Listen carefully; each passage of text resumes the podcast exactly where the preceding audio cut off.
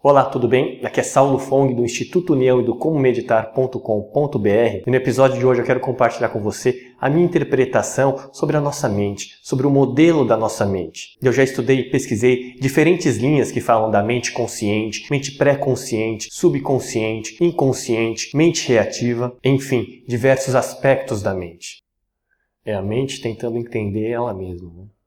Enfim, são tantas interpretações da mente Será que a mente mente mesmo?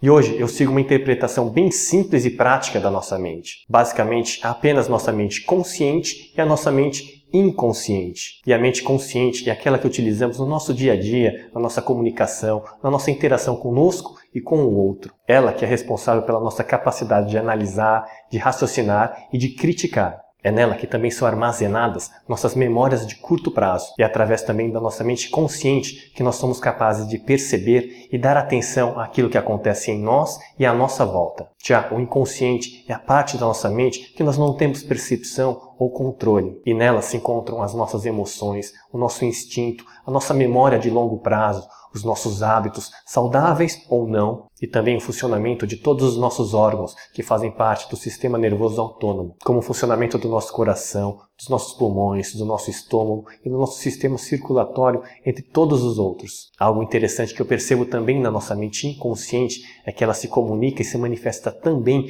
através do nosso corpo, através das nossas microexpressões, da nossa face, da nossa atitude e do nosso movimento corporal. Hoje eu acredito que o trabalho de autoconhecimento e desenvolvimento pessoal é trazer muito o que está na nossa mente inconsciente para o consciente. Isso pode acontecer através das diversas ferramentas que nós temos disponíveis hoje, como por exemplo a meditação, a hipnose, o trabalho de constelações familiares, entre diversos outros. É trazendo clareza e consciência para nossa mente inconsciente que conseguiremos desenvolver uma vida com mais plenitude, com mais realização, com mais qualidade. Então fica aqui a minha interpretação do modelo da nossa mente. Se você gostou, deixe o seu curtir e deixe aqui embaixo também a sua opinião, que é muito importante para mim. Se você quiser conhecer um pouco mais sobre o meu trabalho, se cadastre no site comomeditar.com.br e também me adicione no Snapchat, onde eu compartilho reflexões e um pouco do meu dia a dia, porém de uma forma mais casual. Um grande abraço e até o próximo episódio.